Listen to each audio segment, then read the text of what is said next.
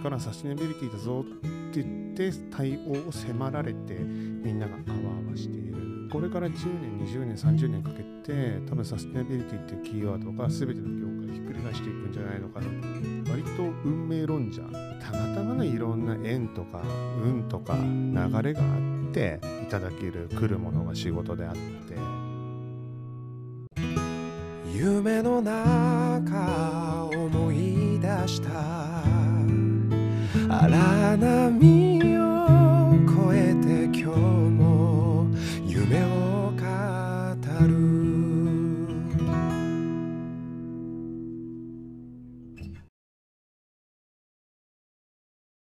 時代の荒波を越えるヒントをつかめ。このチャンネルは多種多様な業界に寄り添ってきた株式会社フィアレスの代表取締役トビーが魅力あるゲストをお迎えしてお届けするビジネスラジオです。ゲストは経営者のみ。ランダムに選ばれたトークテーマをさまざまなジャンルのゲストたちとお酒を交わしながら個々の持つ視点から掘り下げていく。深い話もそうでない話もなぜかどこかためになる。新感覚酒飲みトークプログラム。お酒に頼らないと。始まります。改めましてこんばんは。こんばんは。はいよろしくお願いします。よろしくお願いいたします。えっ、と今晩のゲストなんですけど僕の方からがちょっと簡単にご紹介させていただいてでまた後ほどですねちょっと自己紹介していただきたいなと思います、えー井上治さん。はい。です。はい。もともと,、えー、と日経 BB 日経ビジネスの方で、えー、と記者ですねやっていてでそこから、えーと独立されてフリーランスで、えー今も、えージャーナリストとして、えー活躍されています。今は、まあ、リニューズというあのリニューズですね。リニューズという媒体をメディアも持っておられてそこで、えーいろいろ新しい情報の提供というのを今行っていると。そんな活動をされている、えー井上治さんに今日は来ていただいてます。改めてよろしくお願いします。よろしくお願いいたします。はい、あのこの、えーと「お酒に頼らないと」なんですけどあの目の前にお酒があります。あのお酒に頼ってですねあの仕事の話ももちろんなんですけどまあ人生観の話ですとか、まあ、いろんなことこうお酒じゃないと話せないことみたいなのも一緒に話していきたいなと思ってます。でおさむさんとはまあよよくって言ったらあれですけどまああののの飲みの場が割と比較的多いので飲みの場しかない そうですね。なので、飲みの場で語ってることで、こう、影響がえ結構僕の中であったこともたくさんあるんで、まあ、その辺も掘り下げつつ、いろいろ話聞きたいなと思います。で、早速ちょっと物ども書いてると思うんで、乾杯させてください。はいはいジョッキ缶なんでそれあれですね、こう、手で温めて、この泡がはいはいはい。下手したら溢れるやばいやばいやばい。温めすぎると、もうすごいっすね。じゃあちょっと乾杯をさせてくださ。はいい乾杯乾杯。ありがとうございます。おーすごいすごい。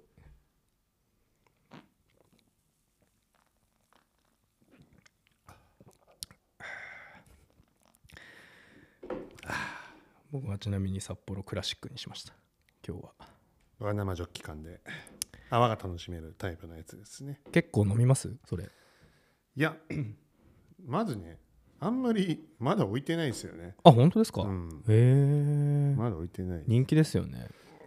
あとなんか糖質制限したいのであ糖質ゼロのビールばっかりにはい。すいません。そんな中、大丈夫ですちゃんとしたビールにしちゃって。あの、ハイボールとかレモンサワーもあるので。はい、ちょっと 2, 2杯目はそんな、はい、形で言っていただけるといいかなと思います。あの結構このお酒に頼らないとはあの皆さん緊張しちゃってあのの飲まないで1杯しか飲まないで帰る人とかもいたりするんですけど、うん。あの飲みまくっていただいた方が飲みまくりますじゃん、はい。楽しんでいただけるかと思うんであのなくなったら言ってください。一回止めてあの取り行くんで、はいはい、お願いします。はい。で、えっと、今僕の方からあのすごい拙いご紹介をさせていただいたんで、あの、おさんから改めてどんな経歴でとかっていうのをちょっとお話いいですか？そうですね。そんな別にあの語るほどの経歴はないんですけどもあのーまあ1999年に記者になりました、まあ、ちょうど当時ネット革命だとか、うんうんうん。えーまだそのビットバレーみたいな言葉がある時ですね、うん。でまあ私あのその前の4年間えー、と慶応の SFC っていうんうんうんう湘南藤沢キャンパスっていうところであの4年間もうそもそもインターネットにどっぷりはいはいはいはい。まあ、今でこそ当たり前ですけど、うん。あのまあ、当時95年の時点で例えば授業の予約をインターネットでやるとか、えーレポートを全部インターネットで出すとかっていうのは割と珍しかったんですよね。で学内も全部あの欄がはいはい。敷いてあったりとか学内のコンピューターも全部、まあ、ネットワークうで、ん。あのつながっていてそれぞれの端末に自分でログインして、えーっていうまあ、フリーアドレスの端末っていう、うん。まあ、のが敷かれていてで、まあ、そういった環境にいて、まあ、当たり前のようにうん。どっぷり使っていましたと。で社会に出て、まあ、割と IT に強い出版社と言われている日経 BP に入ったらなんかすごいアナログだったんですよね。そうなんですね。でインターネットにつながっていないパソコンで一太郎で原稿書いてるおじさんがいたりとか えーっていう。はいはいはい。どうなってんだと。で確かにでもその企業のホームページっていうのもまだまだ脆弱な時代で、あのまあも下手したら持っていないところもあったかもしれないと、まあ、いう中で、まあ、自分としてはそのインターネットって絶対でも世の中ひっくり返すよねっていう思いとあとまあ単純に面白い、あのインターネットとか IT 以上に面白い分野はないうんと思ったんで。でしかもインターネットとか IT って何がすごいってあの全業種うん。網羅うん。するわけですよね。そうですね。アパレルもうん。自動車も小売りもうん。いやインターネットが関わらない業種ってないよねと、まあ、要するに電気とか水道と一緒だよねと、まあインフラなんでまあそういう意味ではインターネットとか IT っていうのは、まあ、そこをカバレッジしていれば一番その,、まあ、その企業の変化のダイナミズムっていうのをうん。知ることができる、うん。まあ、業界自体も面白い、ということで、まあ、ずーっとまあそこに足を突っ込みながらうん20年やってきたと。っていう感じですね。で20年経って、まあ、それこそ本当にインターネットが、まあ、電気とかうん。水道みたいに本当になりました当とたり前に。当たり前のものになりましたと。だからもうその20年前ってその分野をウォッチしようっていう記者って実はうん。ほとんどいなかったと、あんまりいなかった。うん。なんでかっていうと、まあ、特にそういう日経みたいなところではやっぱり自動車担当が一番偉はいなるほど。やっぱりトヨタ自動車に出入りしてる記者が一番偉いみたいな、はいはいはいはい。まあ、あるいはなんかその新日鉄とか、はいはいはい。うん。やっぱりその企業規模ですようね、ん。売上高うん。が大きい業界。もうレガシー業う界、やんうんうん。っぱりそういうところにまあ出入りする、うん。そういうところの担当になるっていうのが、まあ、その社内的なヒエラルキーうん。もそうですし、まあなんかこうドヤうんうんうんうん。ってなってる時代だったんですよね。はいはいなんで、あのある意味僕的にはブルーオーシャンで、あの全然みんなインターネットとかはい IT とかやりたがらないんで、はい。みんなそういうトヨタとかやりたがるんで、はいはいはい。そういう中で、まあ、ブルーオーシャンですようん。ね記者的にはね。なんで、まあ、ずっと、まあ、あのブルーオーシャンであることが楽しくてうん。あの業界自体のダイナミズムプラス、まあ、記者としてブルーオーシャンであったと。うん。いうところでもずっと20年間やってきたんですけども、まあ、20年後やっぱりレッドオーシャンになっちゃったんですようね。ん。結局みんなが今度はそうね。そこを追いやっ続けて。ぱもう自動車つまんないってなってやっぱソフトバンクでしょとか、うん。やっぱ LINE でしょとか、うん Yahoo でしょとか、あーまあ、Google でしょ、うん。Facebook でしょ Apple でしょってな,、なるわけですよ。まあその逆転現象するわけですよね、うん。その業界としての価値っていうものもね。なんでまあみんな実はそういうレガシーからあのだんだん20年かけて気づいて、うん。えーインターネット IT っていう方がレッドになっていったと、うん。えーいうのと、まあ、本当に電気とか水道みたいに当たり前のものになったんで、まあ、ちょっと自分の中でも一区切りかうんなとうんうんいうことで、まあ、あの別にそこのウォッチをやめたわけでも何でもないですし、うん。今でもそういう業界の方とのお付き合いもたくさんうん。させてはいただいているんですけどもあのまあ一旦自分の中ではちょっと一区切りをつけて会社も辞め、うんうんだとうん。えーいう感じでございまうす。ん。僕がちょうど多分出会ったのが2020年ぐらいうんうん辞めたのもそのぐらいですか？もうちょっと前。やめたのもうちょっと前ですけど、うん。2018とかはいはいはいですかはいはい、ねなんかもう会会った時にもともと日系にいて辞めてっていう話も聞いてて。はい。で、まあ、立ち上げようとしているリニュースの話もちょっと聞いてたりはいはいはいしてなんか僕自身もやっぱりこうまあインターネットの世代に生きているというか もう生まれた時にインターネットがあって、まあ、もちろん今よりも全然はるかに遅かったですけどネットは、うんうん。だけどまあネットがあるのが当たり前の時代に生きてきた人間なんでまあいろいろ話を聞いててすごい面白いなと思ったんですけどまあ今日もちょっとそのまあ井上さん井上さんってちょっとなんか あれだな違和感があるんですけどおさむさんが やってたやってきたなんか今までの仕事だったりとかあの経歴とかでも多分こう聞いてる人たち結構リスナーの方々が意外といろんな方がいるんですよ。うんでこの前ちょっとメッセージで送りましたけどあのこの、えっと「お酒に頼らないと」っていうポッドキャスト自体はあのビジネスっていう大きいカテゴリーの中でやらせてもらっててでもう一個サブカテゴリーの中で、えっと、マネジメントっていうカテゴリーでやってるんですけどビジネスのカテゴリーで、えっと、い今日1月の17日収録日ですけど26位ぐらいでマネジメントのカテゴリーの方ではあの1位を獲得させていただいて今ちょっと下がっちゃったんですけどあの結構認知は今意外とというか気づいたらなんか結構いろんな方が聞いていただけてるんだなっていうのを最近僕らも認識してましてなのでまああの聞いてる方が本当多分多岐にわたるのであのおそらくおさむさんが関わってきたお仕事ですとか、まあ、今までのまあ経験っていうのがこう生きてくる内容になるんじゃないかなと思うんですけどあのお酒に頼らないとのテーマの中でも言ってるんですけどあのためになる話もあればそうでない話もあるっていうのを言って大前提にしてるのであの気楽に。今日ためになる話はないないかもしいやれないいやいやいやきっと。それはねいろんなこう視聴者さんの目線によってそこは変わってくると思うんではいぜひちょっと進めていけたらなと思います。のぜひ飲んでくださいね。はいありがとうございます。はいあの目の前にトランプがあるんですがはい。僕が今日聞きたいトピックスを何個かこう用意してて、うん。でそれをちょっとシャッフルしてですねもう順不動に選んでいただいて読み上げていただいてそのトピックスについてちょっとお話をしていくというような企画になってますドキドキですね。そうなんですよ。どんなのがあるでしょうかっていう。いや本当に何の知識もなくここに今座っているんで。いやそうなんですよね。ほぼ何も分かっていないと。そうなんですよね。あのとりあえず来てくださいって言って、あの今ヘッドホンつけさせられてマイクの前で喋らされてるっていう状況でございます。ははい。はい。い、あの、はい。でもそういう状況の方がね、いうん。なんかいろいろ多分準備してきてラジオとかだとはい。原稿用意してとかあると思うんですけど、それだとこの今回のこの僕らのポッドキャストの企画には全くそぐわないので、あのもうランダムに選ばれたトークテーマから。はいはい、やっていきたいなと思います。でもそんなね難しいことなんもないんで、あはい、ー大丈夫です。あの日常会話なんで、じゃあどうぞ。はいどれでも。はい。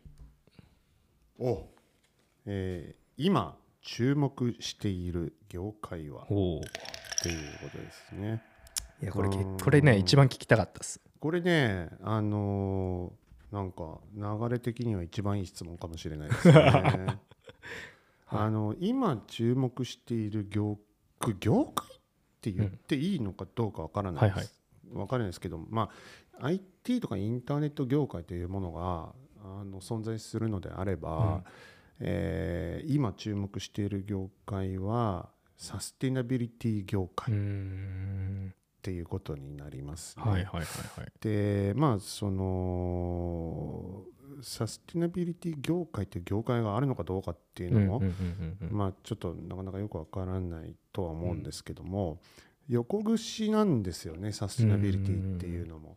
でまあ、当然その IT とかインターネット業界みたいに、うん。えー、とサービスを提供するベンダーというものがあります。ん。でただこれは結構もう IT とかとかぶってうんて、で例えばあの GHG あの、をどのぐらいじゃあ排出しているのと、うんうんうん。ででそのうスコープ1スコープ2スコープ3うん。それぞれどのぐらいなの、うん。みたいなことを、まあ、算出しなきゃいけない。うんうんでしかもそれがリアルタイムでなるべくリアルタイムでうん。その変化というものを捉えていかなければいけないといった時にそれをこ測るツールであったりとか、えーそれをこう経営マネジメントに生かすためのその、まあ、ダッシュボードに組み込むためのツールであったりとかあるいはその予測するツールであったりとか、えーまあ、そういったものを提供するのは、まあ、ほぼその既存の IT ベンダーだったりコンサルティング会社だったりするわけですよね。とかあとまあ今その統合レポートと言われているまあ、あのいわゆる今までのその IR だけではない非財務価値も含めたもの、まあ、そのサステナビリティへの取り組みも統合されたレポートを出すというのがまあ当たり前に、あの企業になってるんですけども、まあ、その統合レポートもこれじゃあ誰が作るのと言った時に、まあ、今までのその監査法人系のコンサルティング会社っていうところが、まあ、それをビジネスにしていたりとか、まあ、そういったそのサービスのところベンダーのところっていうのが、まあ、業界としては一つありますよねと。でただそのやっている人たちっていうのは、うん。まあ、昔のその IT の話とほぼなんか構造は似ているというか、あの結局、まあ、90年代とか2000年代、えー前半ぐらいには必ずどの企業にもその情報システム部うん。いわゆる上シスはいはいはい。と言われる部署がありました。で、まあ、そこが一手にその社内の IT が、まあ、今でいう DX っうん。ていうことをこう、まあえー担当してました。でそれと同じように今各社その SDGs に取り組むための、まあ、部署というものが、まあ、その ESG 部門とかね、まあ、会社によってはそのサスティナビリティ推進部とかね、まあ、そういった名前になってるんですけども、はいまあ、昔でいう上質みたいな感じで会社をそのサステナビリティにこうトランスフォーメーションしていくための部署っていうのがまあお多分もうほとんど大手だったらあるんじゃないかなと思ってます。でそこが起点になってじゃあうちの会社はどういうふうにその SDGs とかサステナビリティにこう adapt していけばいいのかという戦略みたいのをやってるけども、まあ、それはかなり今黎明期です。でで本気でやってるところもあればとりあえずやってるところもたくさんあります。濃淡めちゃくちゃあります。でその風景というのがなんとなくやっぱりその最初にあの99年に IT とかインターネットの記者やった時となんか似てるんですよね。うん。なんかその黎明期間みたいなのが。まだまだ最初の、まあ、みんながあわあわしてだからその99年とか2000年の時にこれからインターネットだぞっつって企業が対応をこう迫られていた時みたいな感じで今は似たようにこれからサステナビリティだぞって言って対応を迫られてみんながあわあわしている。でしかもまあこの本当にえー99年の時に IT とかインターネットっていうのがこう全ての業界世界をひっくり返すって僕は思ってたんですけども、似た同じような感覚をこのサステナビリティに持ってて、でこれから10年20年30年かけて多分サステナビリティっていうキーワードが全ての業界をひっくり返していくんじゃないのかなと。でそのサステナビリティっていうものにちゃんと本気で対応できていない会社っていうのは、まあ、市場から追放される運命にあるし、な結局その過去30年 IT インターネットに対応できなかった会社は市場から追放されたと。であればこれから30年うん。はサステナビリティに対応できない会社は市場から追放されるんじゃないかっていうぐらいかなり全ての全業界業種に対してインパクトのあるキーワードがサステナビリティだし業界がサステナビリティなんじゃないかなと思って、まあ、僕もあのずっとそのここを見てきたわけでもないし多分サステナビリティの専門記者ってメディアの中に存在しないんですよね。そうなんですね。だってサステナビリティ業界っていうのが何だかわからないし、はいはいはい。横串の問題だし、基本的にあのセクター別に記者っていうのはうんあの担当分けされるんでなんでその横串でサステナビリティを見る専門記者っていうのはこれ育たないですよね多分構造的にねメディアの中ではね。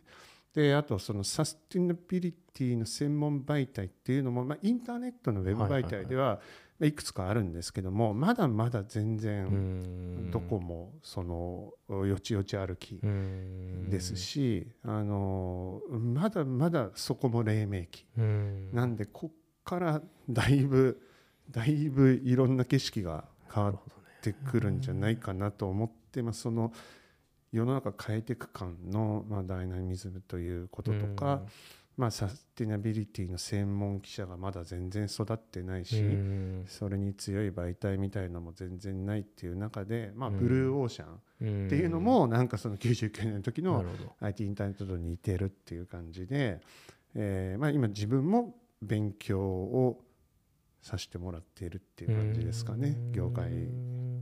すごい。いやとても興味がある僕も分野ですね。あのやっぱり今おっしゃってた通りできっとこれがこうサステナビリティをこう追求できないというかしっかりとこう歌っていけない会社が、まあ、なくなっていくのかもしれないっていう話を聞いた時にまあでもそれってまあ大企業に求められることだよねってきっと思っちゃうと思うんですよね。聞いてる人たちもそうだし僕自身も含めて。っていうのはやっぱりお仕事関わっていくとこう会社の紹介の映像とかブランドの映像とか作ってくださいとかあるじゃないですか。うん。でその中でやっぱりこう一昔前って言ったらあれですけど23年前からちょっとこうサステナビリティ取り組んでますみたいなのをちょっとでもいいから入れといてだったのが今はそれを一番前に置きたいっていうこうやっぱりこう時代の変化をすごい僕も感じていてでもやっぱり今聞いてても思ったのはでもじゃあ僕らみたいなちっちゃい企業とかスタートアップの会社って何ができるんだっけみたいなのは今聞いててすごい考えてます僕も。だから、うんあの今トビさんがおっしゃったように大企業にしか関係ないっておっしゃったんですけどこれ実は全業種全業界に関係あるし、うん。全大企業全中小企業全ベンチャー全スタートアップに関係するっていうか、本当に関係しない、うん。えー、とセクターというか、あのマス目がないないですね。えーうんですよね。うん。なんでなぜかというとそのインターネット黎明期の頃ってだってベンチャーがインターネットに特化したベンチャーがうん。成長したじゃないですか。でまあ、それはもう、まあ、ソフトバンクがそうだったのかもしれないし、まあ、楽天なんてもそうそうですしね、まあ、サイバーエージェントとか、うん。まあ、いろんな会社が、まあ、今や大企業になったじゃないですか。多分これからはそのサステナビリティに特化したうん。サービスとか価値とか情報を提供できるベンチャーとかスタートアップがうん。成長するんだと思うんですよ、間違いなく。うん。でそれはあのサステナビリティに関するその B2B のそのサービスベンダーっていう観点で言うと、うん。例えばトビーさんの会社が、えー、と企業のメッセージしかもそのサステナビリティに特化したメッセージをうん動画で、えー伝える専門の会社ですと。うん。日本でサステナビリティのメッセージを動画で最もうん。効率的に伝える会社ですといううん。体というか立て付けにしたとしたら、多分めちゃくちゃ成長するんですうんよ。なぜかというとそのニーズがこれから爆発するから。だけど今現時点で動画制作会社ってたくさんあるけど、ね。サステナビリティに特化したって歌ってるところは多分ないんじゃないかなと思うんですよね。そうですね。だからさ一番最初にサステナビリティに特化したっていうふうに歌ったところは多分突き抜けていくんじゃないのかなって思ったりもするし、うん。でそれ B2B だけじゃなくて当然その、うん、今分かんないですけどバイオマスのね、うん。えー何か革新的な技術を持った会社ベンチャーというものが、うん。えーいたとしたらそこはあのもちろん勃興していくでしょうし、うんうん自分のさ自分のテクノロジー自分のサービス自体が世の中のそのサステナビリティに貢献するっていう会社っていうのはこれはもう当然、そのまあ多分問答無用で伸び続けていくんじゃないかなと思いますね。いやめちゃめちゃ面白いなと思ってあの本当に同じようなこと考えてたんですよ。うん。こうサステナビリティに特化した、まあ、それこそその先ほどお話した上司数っていうのがあって、うん。で同じようにこうサステナビリティをこう専門に見ていく部門みたいなのが、まあ、うん。ちょっと広報的な部分もあると思うんですけど出てきていてで僕らがそこに特化した、まあ、いわゆるコンサルティングなりブランディングなりこう映像を作る会社って歌っていったらいいんじゃないかっていうのを実はこの前あの家族旅行で沖縄行ってた時に子供がずっとあの Bluetooth のあの車レンタカーの車の中で音楽を流してくれ流してくれって言って何を流してくれっていうかっていうと、NHK さんでやってる SDGs の歌っていうのがあるんですよ。うんあのそれがあの SDGs ってそもそもなんだっけみたいなのとこう一個一個ある SDGs のそのテーマごとにあの同じこうトーンで同じリズムで歌をつあのう作っていて17そうです。ん。17の目標の歌を説明していくっていう歌なんですよ。で4歳の子供がそれを歌って覚えてるんですよね。うん。でそれを聞いた時にこれは絶対的に取り組まなきゃいけないわっていうのを思ってて、まあ、本当になんか今おさむさんの口からこう言語化されたことによって僕もはっきり思ったんですけどうん。いやそれは本当にねやった方がいいなと思いました、まあ、同じ僕のフィアレスっていう会社でそれができるかどうかあれですけどただやっぱりやってきている事例もあるし相談を受けていることも結構あったりするのでもしかしたらそれをこう歌えるのかもしれないなとかそれに対してのチャレンジができるんじゃないかっていうのも改めてちょっと今感じていやちょっといい発見いただきました。ただあの IT とかインターネットとあの決定的に違うところが1個あると思っていて、これはすごい難しいなと思っうんているんですけども IT とかインターネットによる変革とこのサスティナビリティによる変革何が違うのかっつったら、エシカルの観点が必要とされるか否かっていうところなんですよね。で IT とかインターネットって多分ほぼエシカルの観点がなかった。そうですね。で便利であれば何でもいいみたいな、だからもうギリギリ法律違反するまで突っ走れみたいな 感じで、あのやってきたのが IT とかインターネットの革命でした、だけどこのえあのサステナビリティの分野っていうのはもうそのすごくその、まあ、グリーンウォッシングっていう言葉が、まあ、あるんですけどもやってるふりをするっていうことがめちゃくちゃなんか簡単にできちゃう分野なんですよね。うん。だからあのこれから PR 会社とか、うん。あのマーケティング会社とか、まあ、広告会社とか、もうものすごい勢いでこのサステナビリティの案件って増えていくと思うんですけども、やってないところを無理やり広告とかうん。映像とかの力でやってるような印象づける仕事っていうのもこれめちゃくちゃ増えるし多分うん。割合で言うと8がそうなんじゃないですかね。で2が本物みたいな。っていうもうぐっちゃぐちゃになっていく中でじゃあ誰がそれのその心眼をこう確かめるのかうんっていうところがまだこう日本はすごく未熟なので、うん。まあ、そこになんとか、まあ、僕は自分はなんかジャーナリストとしてはうん。関わっていくことができたらいいなとは思っているんですけども、うん。ただまああまりにうん膨大なエリアですし、いやそんなじゃあ上場企業何千社全部調べきることもできないですし、ん。いやこれは困ったなと思ってまあでもとりあえずまあできることからやろうっていうことで今今はあのえー自分の中で、まあ、ここは間違いないだろうと、うん。あのここはグリーンウォッシングではないだろうと。本気だろうと、うん。でちゃんとした、えーファクトエビデンスがあって、で客観的な評価もちゃんと備わっているという会社を、まあ、一つ一つその取材させていただいてうん。記事にするっていうのを今ちょっとまあやってはいるんですよね。うん。はい、でまああのまだ数社ぐらいですけどもまあ今のところその全部、うん。あのおおーおーっていう驚きとか発見とかもありますし、うん。まあここまでやってるのは本当にすごいねっていう、まあ、花王さんサントリーさん、うん。エーザイさん NEC さんリコーさん、うん。まあ、っていうところをまあ取材させていただいてきているんですけども、うん。まあ、そんな感じで、あのいいと思うところ、うん。本物と思うところから、まあ、潰していくじゃないですけども、うん。あのうん。自分の目で確かめるというか、うん。見て聞いてあのファクトを確かめていくとうん。いうようなことを積み重ねていってホワイトリストを作っていくみたいな,、うんなんかそういうう今フェーズですかね。うんまだ記事化はされてないんですか？記事化は、えー、とジャパンタイムズ系の、まあ、これ英文、うんうん英字なんですけども、はいはいはい。サステナビリティジャパンうん。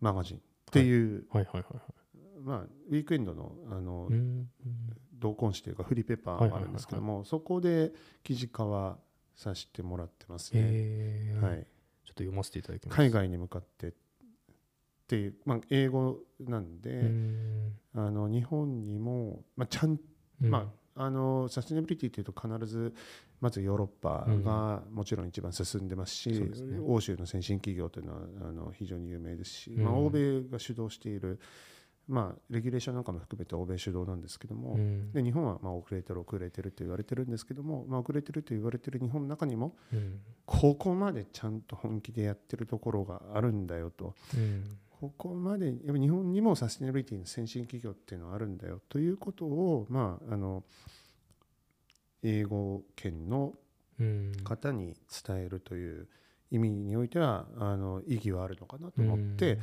あ、その仕事をさせていただいてますね。なるほど。はい、僕も来月かな来月スウェーデンとスイスに行くんですよ。ちょっとその取材系というかそれこそちょっとサステナビリティという、まあ、エネルギー系のお話で。ただまあまあに日系っていうか日本の企業なんですけど、うんうん。まあ僕自体がまだまだ勉強不足なところはあるので、まあ、しっかり勉強してあの記事も読ませていただいて英語の記事読んでちょっと頭インプットしてから行かせていただきたいなと思いました。はい。ありがとうございます。はい。はい。じゃあちょっと次のトピックいきますね、はい。じゃあちょっとあに2本目いきましょうか。はい。じゃあ。えっ、とちなみに2本目は？ハイボールです。ハイボールですね。今話も出ました。サントリーさん。ハイボール。はい、いただきますサントリーさんはね水。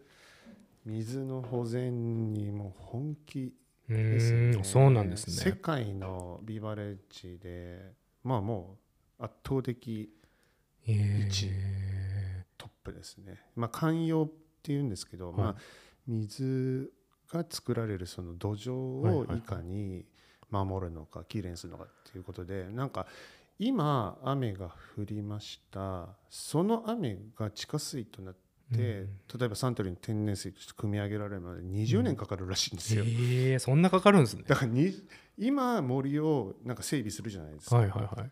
それの結果って20年後に出るんですよ。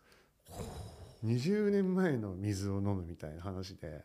すごくその足の長い、えープロジェクトなんですけども。それを本気でやってるんですよね。あのペットボトルで売ってるサントリーの天然水ははい。20年前から、そうそうそうそうそうそうへえの雨水。雨水。もうそれはもうありがたみを持って飲めますね。へえきっとこのハイボールもそうなのかもしれない。ですよね。はい。はい。すっごい急に美味しく感じます、ね。はい。それを聞いてから飲むと。いやいやいや。じゃあちょっと次いきますね。はいはい。では。どうぞ。じ 難しい。人生や仕事における強いこだわりは？おうガラッと変わりましたね。難しいですね。これなんだろう。考えたこともなかったな。へえ結構おさむさんなんかこだわりがすごい強そうなイメージがありますけどねうーん。こだわりがないのがこだわりなのかな？強いて言うと。おだからーなるほそどのうーんなんて言うんだろう。すごいなんか変な話していいですか、はいはい。なんか よく女性のタイプはとかって聞くことあるじゃないですか、ありますね。異性のタイプははいいはいはい。僕それ答えられたことないんですよ 要するに、はいはいはい。例えばじゃあじゃあみんななんて言うんだろうと思って、はいはいはい。じゃあ何？身長が160以下で、はいはいはい。体重がどのぐらいで みたいな。で目があのこのぐらいでとはいはいはい。髪の色はこれでとか。いやそんなスペックで置き換えられるのかな みたいな。なんかその好みを言語化するってどうやってやるのっていうのはすごい昔から不思議であのななだからなんでそういう質問が成立するんだろうみたいな、はいはいはい。ずーっと思ってたんですよね、好きなタイプは好きな好みはって質問がどうして成立するんだはろうみたいな、いはいはいはいはいはい。いや好きになっった人がタイプでしょうぐらいしかもう言えないし。じゃあその好きになった人ののなんか連続性とか特にないし、共通点見出せって言われてももうかなり頑張れば見出せるけどはいはい明確に全員髪の毛茶色でしたとかね、はいはいはいはい。ないじゃないですか、はいはいはいはい。そうですね。確かに。その人のもうね時代によって髪の毛の色が変わるわけですし。そうですね。なんでまああのーあんまりだからこうだっうんて決めつけないタイプなんですよね、だから仕事のやり方もこうじゃなきゃ嫌だとか、うん。こうだみたいな決めつけもないうんですよ。はい、でだからこだわりがないことがもうこだわりっていう感じとまあ強いて言うとあの僕は結構その流れを重視するというか、はいはいはいはいあのなんか割と運命論者うんなんですよ。あのもう本当になんか見えざる手によって動かされてるうん。って思ってるんで、はいはいはい。あんまりこう自分でこうなんか物事コントロールなんかでできやしないみたいな、うん。例えばなんか仕事も、えー取りたいと思って取れるもんじゃないでしょみたいな。うん。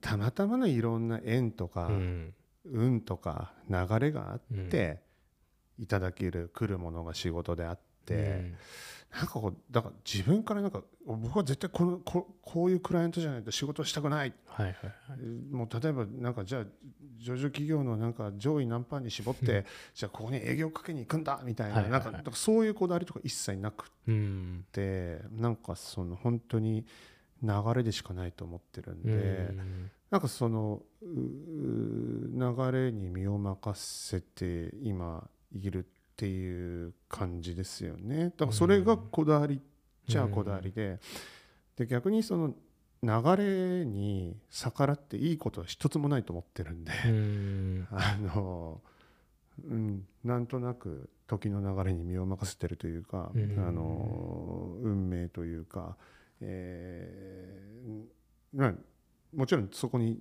努力というものは必要だと思うんですけども、こうじゃなきゃダメだってこうじゃなきゃ嫌だっていう感じで、まあ自分でその道筋を決められる人ってすごい立派だと思うんですけど、うん。僕は決められないタイプなので、うん。あの目の前に起きできた流れに なんか乗っていくというか、はいはいはいはい。流れのままにいくっていう感じですね。会社辞めた時もそんな感じでしたから。うーん。でもすごいよくわかりますね。なんかでも流れに身を任せつつもそのまあお仕事に対してであればこう流れてくるお仕事があるわけじゃないですか、はい。い、ろんな縁とか、まあ、そのそのいろんな縁もそうだと思うんですけどその一つ縁が流れてきてその縁をつかみ取ったからこそ、はい。その次のまた縁が流れてきて、うん。でそれをつかめたからこそ仕事っていうものが流れてきて仕事をつかめるっていう。だからその流れに流れてんだけどちゃんと目を開いてるっていう。うん。でちゃんとそのつかめるっていうスキルがあるんでしょうね。でそれがないとだってただ流れてるだけじゃないですか。だってフラフラってうんだからそこで言うと、あのこれ独立した後っていうのはあのあんまりそのお金を稼ぐというところに、えーいなかったんですよね。うんうんうんうんで記者って職業って結構あの面白い職業で実はそのお金を稼いでくれる人っていうのは会社の別の人がやってくれていて、うん。販売の人であったりとか広告の人であったりとか、なのでそのビジネスモデルというかビジネスに対して関わることがほぼないんですよね。あのただ作品を作っていはいる作家みたいな感じでお金に無頓着なんですよね。い。なんでそれで独立して辞めて急にそのお金の面も見なきゃいけなくなったっていうところで結構まああのそこは戸惑ったところでもうん。まああるんですけど、まあ、最近ようやくそのそこにもまあ目を向けられるようになってきて、えーまあ、これからいい流れが2023年来ればいいなと、うん。えー期待をしているところです。ありがとうございます。でまあこだわりはそんなまあないこだわりがないことがこだわりっていうことですね。はい、じゃあちょっと次いっちゃいますよ。はい。はい。おお。なんすか？今まで一番大変だった仕事は。どの仕事も大変ですけどね、はいはいはいはい。なんかその一番は決められないですけどね。じゃあ大変っていうじゃなくてもいいですけどね。思い出深いとかでもいいしうーんただうんなんだろう。パッと思いついたのはなんか2008年うん。かな？9年かな、まあ、10年以上十何年前なんですけど任天堂の本を書いた時にはいはいはい書き下ろしだったんですけど、すっごい辛くてなんか書いても書いても終わんないんですよ。でなんか日経ビジネスの特集なんか一回計算したんですよ、はいはいはい。書いても書いても終わらないんでこれどどの どうなってんだと思ってそのじゃあ日経ビジネスの特集に換算すると何本分なのかはい。で日経ビジネスの特集ってまあ大体20ページ A4 はい。で、であのー大体その20ページ1人で書く書き切ることなんてほとんどなくって、はいはいはい。34人の記者で分割して書くはいはいはい。んですよね。でまあ本当にたまに一人特集って言って一人でやることもありますけど、はい。ほとんどはまあ34人で書き分けるっていう感じなんでなんですけどまあその一人特集をやったとして何本分だみたいなことを換算した時になんか確か今うろ覚えの記憶だとなんか13本分だったんですよね。20ページの特集一人でやってそれを13本やる。これ確かに地獄だなっていはいはう分量で。えいや辛かった。しかもその頃はあの普通の仕事も平時の平常時の仕事もやりながらだったんでなんかもう終わんないぞってなって、でなんか会社にも行かなきゃいけないし、どうしようと思ってで追い込まれて会社の当時はあの白金高輪に、あの会社があった時に白金高輪の会社のビルの裏側のマンション借りましたからね。1ヶ月。もうそこでそこにもうたどり着けないと。近もくないうと。もうちょっと無理だと思って。だからもう執筆部屋みたいにして、はいはいはいはい。そこで借りてやりきりましたよね。あれは結構辛かったです。もう二度と書きたくないとか思いましたよね。になんで任天堂だったんですか？まあ、まあそれもだからさっきの流れというか、はいはいはいはい。別にその自分の能動的にうん。絶対本を書きたいとか、うんうんうん。えー絶対任天堂の本を出すんだなんてことは全然思ってなくて、でまあ最初はその日経ビジネスの特集で任天堂をやらさせていただいて、うん。でしかもそのたまたまのご縁で、うん。その非常に取材がうまくいったというか、はいはいはい。まあ、岩田さんのインタビューもさることながら、あの山内博さんというはい。3代目の、はいまあ、創業家のはい。社長だから岩田さんを指名したん。3代目の山内博さんがまだご存命だったんうですけど、ん。でたまたま本当に多分これはもう本当運なんですけど、山内さんのインタビューもでできちゃったと。できちゃうちょっと本当に奇跡的だったんですけどね。へで山内さんの京都のそのご自宅、はいはいはいはい。正午院の隣にあるんですけども、はい。まあ、そのご自宅にお招きいただいて、はい。お前が一人で来るならええぞ。カメラマン連れてくるなと。はいはいはいはい。一人で来いと。はい。で一人で行ってですねでインタビューさせていただいへたりとか、まあとにかくうーんまあ多分その特集まあその特集が20ページなのか25ページなのかちょっと忘れましたけーども、まあどう考えてもちょっとそんな一雑誌の一特集に収まりきるようなうん。価値ではないことは確かだったんですよ、うん。その取材のアウトプットが。って思ってたら当時のその編集長が「お前これ本にしないか」とうん。言い出してですねで日経出版のまあ部長さんを連れてきてくれて、まあその部長さんもノリノリで「へー。いやいややりましょうやりましょう出しましょう出しましょう」でえー、あなんかいやでもちょっとまだあの任天堂さんにも許可を得られてないしみたいな。ええみたいな。あわあわあわってなってる中でトントントンとなんかそのもう本当に出すみたいなことが決まっちゃったりはいして、はいはいはいなんかそれも本当流れで出すことになったっていう。へえ、はい。すごいな。やっぱそれが一番思い出深い仕事ってことですね。大変だった。大あーなんか僕最近スイッチ買ったんですよ、うん。あの年末年始を家族であのてか僕ゲームしないんですよ。はい。全然。でしなくてでいよいよスイッチを買ったんですけどでスイッチを買って買った理由がまあ一人で僕楽しむのあんま好きじゃないんでみんなで楽しみたいなって思ってスイッチを買ったんですね。うん。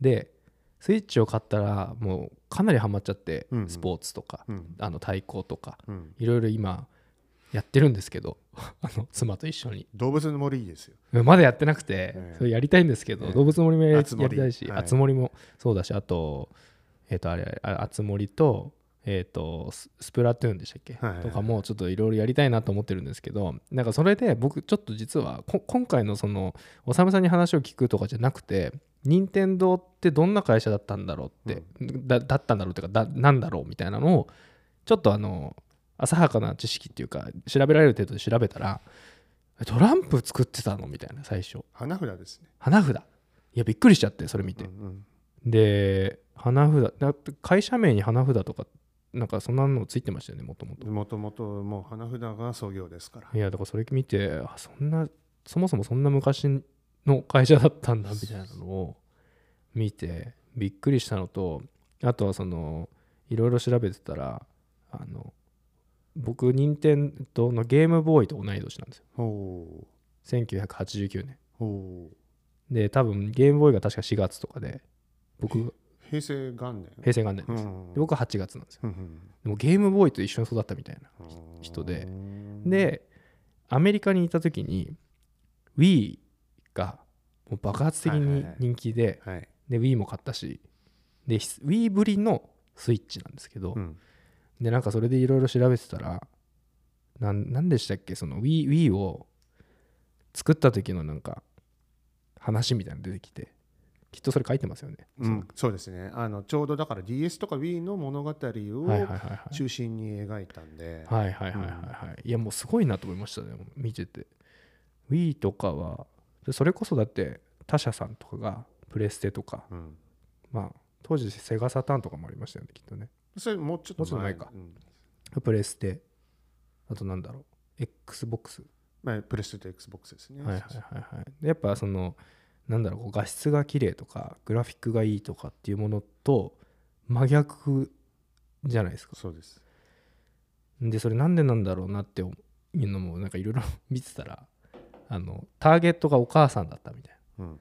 見てほうほうなるほど。みたいな。で確かにそのターゲットに僕も僕お母さんじゃないですけどやっぱ妻が一緒にできるとかなんかこう家族でみんなでできるっていうのをすごい重視した結果スイッチを買いたいってなったんですよね。うんうんだからそれがまたスイッチにも生きてるっていうのがなんかすごいなって調べてていろいろこうグオーっと来てたんですけどそのタイミングで今任天堂の話だったんですごいいろいろ聞きたいそれ言語化するとそれはあのお母さんを敵にしないっていうキーワードがはいはいはいはいはいあってそれはまさにその Wii とか DS の開発の時にうん岩田さんが社長だった時に作られたキーワードなんですよね。でそれがまあ今でも脈々とはい引き継がれていると。いやそもそもですけど山内さん山内家じゃないですか、はいずっとそうです。で岩田さんはい。岩田急にそですよねそうです。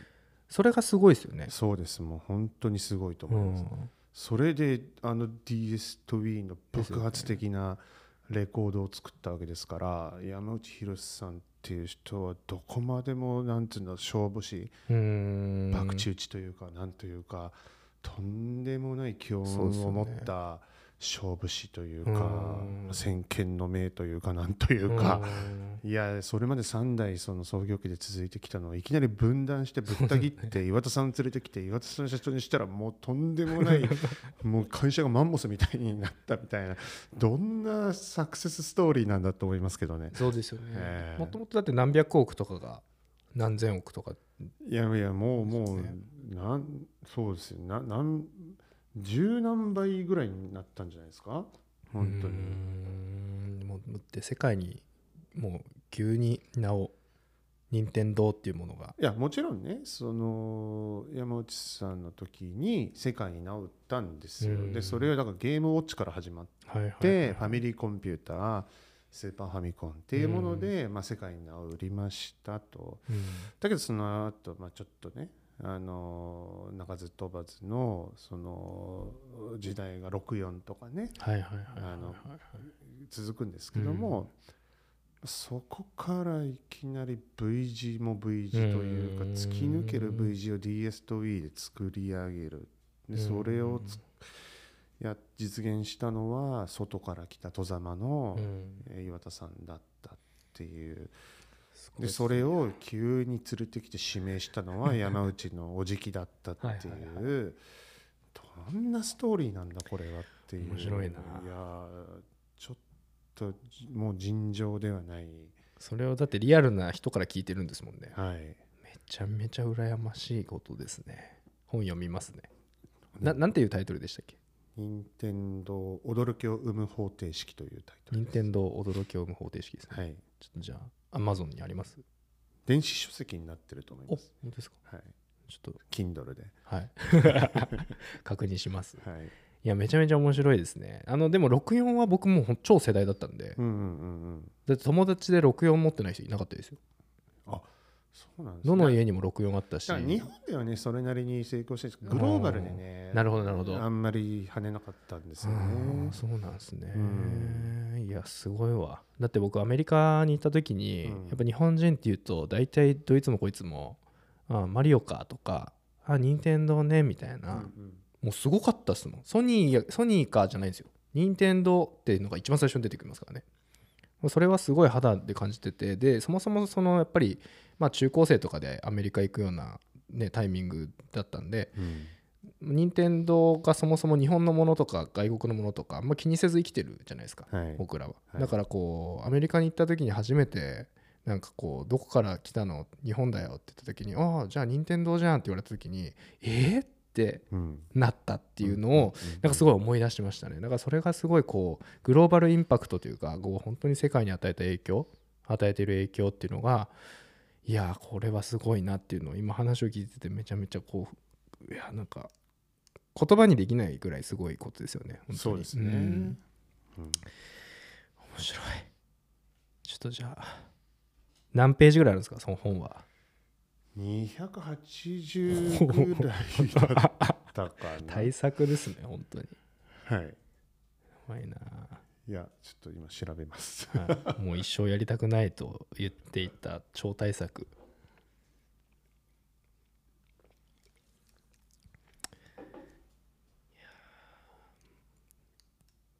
すごいな311です。200以上。300ページ以上。はい、はい、いやーでもバッバッて読読めちゃいそうですね。そのインタビューもそうだしリアルなことがいろいろ書いてあるんで。まあでももうね十何年前23年14年前みたいな。うん2009年。はいすごいな。はあそんな経つんですね。時の流れ恐ろしいですね。うーん。まあでもいまだにでも読んでる方いるんじゃないですか？それこそやっぱり本本だったりとかうん。読みたい方はきっといると思うんで。いやでもすごい。ちょっとあすいません。深掘りというかいろんな話をはい。追加でお願いしました。じゃあ次いきます結局これ全部。全部です。全部じゃなくてもいいんですよ別に。時間が来たら、はい。うんそろそろですね。最近感動したサービス。はい。感動したサービス。サービスでもいいですですし。うん。まあ商品とかでもいいですし。なんだろうな感動したサービス商品なんだろうあんまり思いつかないなないでもいいですよ。うーんまあ最近買った大きな買い物はいはいはいはい。がえっと有機 EL のレグザなんですけど、はい。まあ感動をずっとレグザにはしていて、はいはいはいはやっぱりそのタイムシフトってこれもう一回味わうともう抜け出せないな、うーん。あの全録ってイノベーションだなっていう、はいはいはいはいはい。まあす僕多分ハードディスクレコーダーに移行しした多分最初の世代ぐらいで、はいほとんどの誰もハードディスクレコーダーなんか使ってない頃から使ってたんですけども、でレグザって結構初期からうん。テレビにその直付けでそうですね。ハードディスクをつけられるっていう,、でそこに取れるっていう。う、ん。なんでそ外のあのレコーダーみたいなものを買わなくても済む。っていうところですごく便利でずーっともうレグザなんですけども、で途中からその全録のタイムシフトっていうものを味わっちゃってからもう抜け出せない。で最新のレグザのタイムシフトはタイムシフトなのに全部チャプターが切ってあるのおでおすごい。あのーもう CM カットスキップもさることながら、うんね。例えば「紅白」なんかをタイムシフトで見ると全アーティストの、えー歌い始め、歌い終わり、はあはあえーアーティスト間の MC が全部チャプターで切られてるんですよ。うーんすごいそれはそれタイムシフトの番組に全部適用されてるんですよ。全録の。それちょっと感動しましたね。それすごいですね。いやで感動するサービスですよねそれはいだから僕も実家でレグザだったんですよ、はいずっと、はい。はいで確かにあの内蔵ハードディスクではい。何も気にせず録画って押してて、うん。でえっとあてかもう一個そうだな。うちで前使ってたのもレグザだ。うん。東芝ですよね。うんうん。で使ってて。で CM をスキップできるのがめちゃめちゃいいなって言って使ってたんですけど、うん。最近あの LG に乗り換えて、うんうんで LG も USB つけて SSD つけてうん。録画できるんですけど、うん。僕だからそれが当たり前だと思ったんですよ、うん。うん CM を飛ばせるのが。飛ばせないんですね。だから今聞いてそっか。あれ東芝のだったんだなっていうのを。そうです。タイムシフトっていうんですね。全録のはい。サービスをタイムシフトっていうんですけど、へえ、じゃあ良かったサービスはタイム良かったっていうかもう継続的にもうまあまあそうなん好きなですけどそれがまたアップデートされていて最新のレグザだと。紅白が。あの全番組「紅白」かけらず全番組あのチャプター切られてるんですよ。だから見たいとこだけそうです。パッパッパッパッパッって飛ばせるんですよ、すごいそれうん、ででしかもそのチャプター切ってるのはどうやらし人間らしいんですよえどっかの会社が地道にチャプター切ってて、はいはいは手作業で、いはいそのデータをレグザが買ってるというか、えー？取り込んでるっていう。なるほどなるほど。じゃあもう、うんうん。そういうことか、うん。放映時にはうん。切られてるってことか、す放映して多分ちょっと経つとうん、反映してされるんじゃないとですかね。だだだからあの、えー、と自動ではないんですよ。だって自動で無理だと思うんですよ。ですよね。その人ごとに分けるのはシ絶対無理じゃないですか。ごとに分かれてるんです。シーンごとに。それは無理だ。無理でしょ。うん。多分人力でしとしか思えないんですけど、へえ、あれちょっと感動しました。すごいな。結構テレビは見るんですか？いや、あんまり見ないですね。見ないですネットフリックスとかはいはいはい。ばっかりですね。あそうなんですはい。ちなみにネットフリックスはなんか最近見てよかったのとかあります？全然関係ないですけど。ネットフリックス、最近見てすあの後悔したのははい見なきゃよかったと思ったのは「はい。ザ・グローリー」っていう韓国の韓国のやつなんですけどそれそれこれ言わないでください。見てるから今。いやこれねあれなんですよ。最悪ではい。最悪で後編が3月なんですよ。後編あるんですね。あるんですよ。僕もそれ知ってたら絶対見なかったんですけど、はいはい。後編が出てから見たんですけど、はい。てかあまりに面白すぎて、はいちょっともう本当にもうそのストレスで死にそうになる人が世界的に続出してるらしくて、ええそうなんですね。だからみんな もう見ない方がいい見ない方がいい。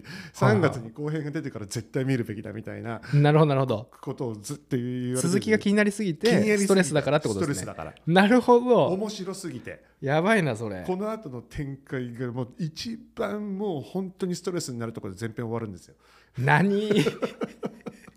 そうなんだ。はいいやちょうどね今見始めてて。めちゃくちゃ面白いですよ。今ね7話ぐらいなんですよ。ああじゃあもうあと1話しかないですよ前編。8でしたっけ？8でじゃあ終わり6だ。あと2話ぐらいかなと思ってうんうんうんうん。てちょうどそのいろんな復習が始まって、はいはいはいあのーなんかめちゃめちゃ入れ墨入ってる人いるじゃないですか、うん彼がなんかちょっと逃亡しちゃって、うんうんいなくなっちゃったっていうところで、うん今止まってて今日家に帰ったら見ようかなって。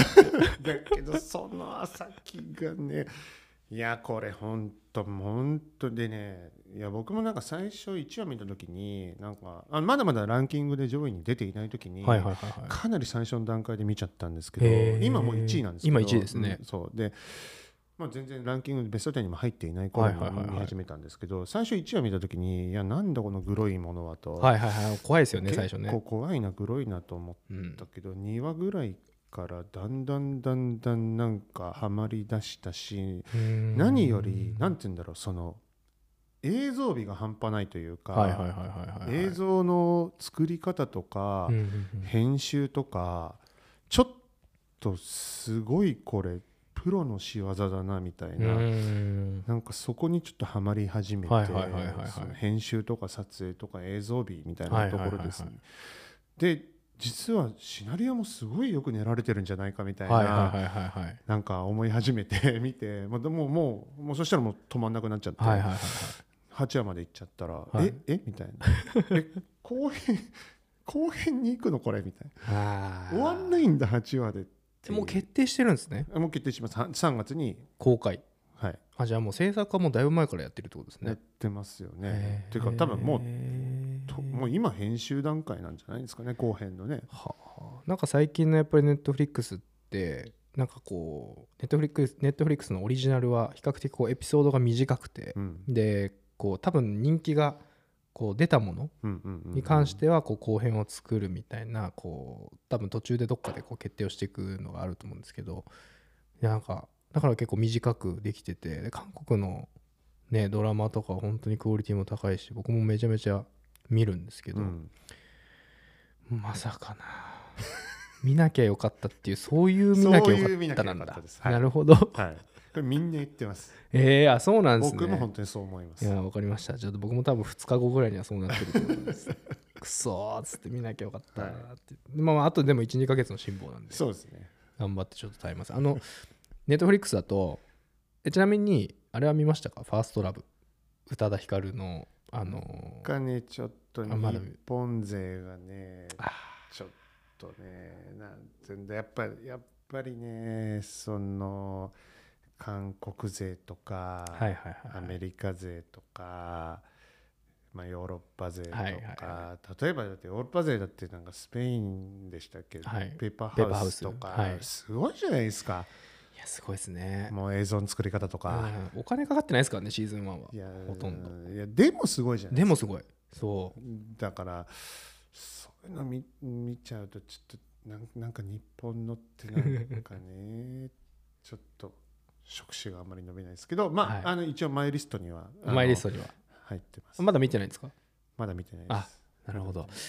ぜひ見ていただきたいです、あと今際の国のアリスシーズン2もはい。まだ見てないです、あ僕もシーズン2はあの今2話目見てます。あうんうん。はい。最近ちょっとあの僕はあの電車で通勤してるんですけど家が横浜なので、はいはい。あの東横線であの12.9インチの iPad で Netflix 見てる人がいたら僕ですね。はい、もうその時間で見るのがもう僕が見たいものをその時間で見るっていうのが僕の至福の時間なので。えであのね今際の国のアリスもまあなんだろうな。映像美とかそういうの話じゃなくてまあまあ面白いですしなんかアクションっていうかこう何が次起こるんだろうワクワクみたいな感じですよね。ファーストラブはもうただただめちゃめちゃ綺麗です。泣けるらしい。泣けるうん泣けると思います。なんかその多分曲への共感とかその世代だと思いますよ、そのファーストラブ宇多田ヒカルさんのファーストラブを多分世代で聴いてた方々とかもかなりグッとくるんだと思うんですけど僕はどっちかというとそこの目線というよりもこう一つのワンシーンの切り方とかはい。なんかどの描写で切ってもすごい素敵な写真になっちゃうみたいなそんなこう素敵な映像美があるで、まあ、日本のなんだろうなこう四季の素敵さみたいなところも出てたりするので世界的に多分評価も結構今高いと思うんですけど、世界でもヒットしてるんですか？世界でも評価今されてますね。かなり。なので。それはすごいですはいぜひ、まあ、脚本も、あのー僕お会いしたことないですけど勘畜さんっていう女性のああの方が脚本と監督もやられていて1話ごとにこう脚本と監督やられてるんですけどすごくこうこだわって多分作られてるなっていうのをこう時代がこうなんていうんですかね今と昔が行ったり来たりすごいするんですよ。うんで大体そういうのって結構混乱しちゃったり分かんなくなっちゃうんですけどそれが自然にスッと入ってくるんですよね。あじゃあ編集がうまいんですねうまいです。でもきっとそのストーリー仕立てがすごい上手にできてるのでぜひ見ていただきたい。はい、なんかそのお互いの宣伝みたいな感じになっちゃいましたけど、はい、そんな感じでございます。その編集が行ったり来たりの編集がうまいっていうのは僕はもう一じゃあ一個今パッと思いついた都会の男女の恋愛法って見たことあります、いやないです。これ一応おすすめですよ。何ですか？えっとね隣？都会の都会の男女の恋愛法ネットフリックスですよね。ネットフリックスです。韓国のドラマなんですけどもこれね結構斬新な作り方をしていてあのこれか。登場人物のインタビューをもとに、えーその過去のドラマを紡ぎ出すっていう、まあ、とにくかくその制作手法というか作り方が斬新で。もちろん映像美なんかもそうなんですけど、まあ、当然シナリオもよくできてますし、まあ、何よりこれねカカオが作ったんですよね。あの韓国の LINE と言われてるカカオトークですねカカオトークあがそうなんですね。作った制作したドラマなんですけどもめっへちゃおしゃれだしあのしエンターテインメントとしてもめちゃくちゃ面白いですけども制作手法みたいなところえ。がうんその編集とかすっごいめっちゃ綺麗ですね。斬新でうん。いいんでこれはねその映像的に多分勉強になると思いますよ。これもね、速攻マイリストに今 追加しました。はいえー、結構見るんですね。結構見ます。いや、なんかこの、これだけで回ができそうそうですねこのおすすめを語って、なんかただただ、それでお酒のつまみにしてはいはい話し続けるみたいな。確かにできそうですね。うーんいや、面白い、めちゃめちゃ。いや、もうあのーちょっとね、時間もあれなんで、はい、そうですね。ちょっと押してますね。はい、今日は 4, 4枚でちょっと、はいえ4枚 ?4 枚です4ね枚。はい。あのどどうでしたというか どうでしたってあれですけどいろいろトピックがあったと思うんですけどなんかこう印象に残ってるものとかあります？いやーなんかもう本当にあのお酒に頼らないとという名の通りあの完全にお酒に頼って ただ飲み屋で話してるみたいになってすいませんなんかあの多分取り留めもないというか何の学びもないつまらないものになっているんじゃないかと危惧しておりますが。そんなことないですよ。なんかねやっぱこの世界観がきっとね好きだって言ってくれる人もいるんじゃないかなと思うんですよ。まあ、だとしたら。だとしたら、ははい、なんかやっぱりこうよかったです。いやいやいいと思います すごく。なんかこうバーとかわかんないですけどこうん。うちょっとこう汚い居酒屋とかで飲んでる時に隣で話してる2人の話がたまにこう気になったりするじゃないですか。でも僕の感覚本当そんな感じになっちゃってますね。あの、はい。誰に聞かれてるっていう感覚ゼロでしたね、はいはいはいはい。いやいいんですよ。ただトビーさんと酒飲みながら話してるみたいな感じに最後になっちゃってすいませんね。いやいやいやもうそれがね 理想の形なんであのそれが今日できてよかったですし。なんかあのまあおさむさんとも結構久しぶりのこうキャッチアップっていうか、はい、あのーまあこれを機にですねまたちょっとお話しさせてもらってぜひご飯もまた行って。そうですね。はいい改めてろいろちょっとゆっくりと。ぜひぜひお話しさせていただきたいなと思います。あのー僕らあのインスタグラムと、えっと、あとツイッターでもこのアカウントでこんな人が、まあ、ゲストで呼んでますよみたいなのを紹介をしたりするんですけど、えっと、おさむさんの Facebook とかインスタもやってます？インスタも、はあ一応アカウントはあります。あ本当ですか？はいはいツイッターもツイッターも一応アカウントはあります。後でちょっと教えていただいて、はいはいはいでそれちょっとあのリンクに貼ってなんかいろいろこうおさむさんと話したいとかいう人も出てくると思うんですよ。この聞きたいとか逆に取材してくれみたいな人も いやいると思いますよ。なんで、まあ、ちょっとそこがあの直接本当おさむさんにコンタクト取らせてもらってよければ取らせていただいてはい。全然僕に言ってもらってもいいですしなんかそんな形でこうこの「お酒に頼らないと」っていう回が、まあ、僕らだけで勝手に盛り上がってるんですけど実は聞いてる人もいるのでその聞いてる人たちにとってもなんかこう一つの新しいことを始めるきっかけになったらいいかなっていうふうに思ってますんで、はい。はい、なのでもしかしたらそういった連絡が来るかもしれないですし僕からまたそういった連絡させていただくかもしれないんですけど、まあ、その際はまたよろしくお願いします。いや、こちらこそよはいろしくお願いいたします。いや今日本当ありがとうございました。ありがとうございまし。楽したかったです。こちらこそ。ありがとうございます。